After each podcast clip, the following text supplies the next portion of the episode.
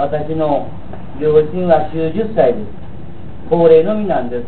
本当に朝私は早く起きるもんですから両親が今日も元気で起きてきてくれるかなまず最近はそれを心配しております。本当に2人の食事が早いもんですから2人の会話を聞いてるとお父さん周一が帰ってきて帰ってくるまで元気でいいよね。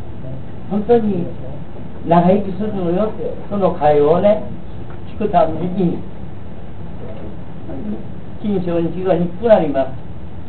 刻も早く両親に会わせてやりたい胸に抱かせてやりたいこの1年で私は戦っております。あの鹿児島でも署名活動したり集会を行ったりしますけども皆様方が体に気をつけて頑張ってよ。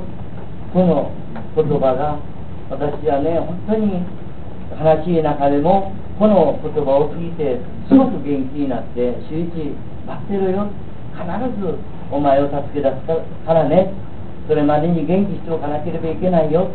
と心につぶやいております。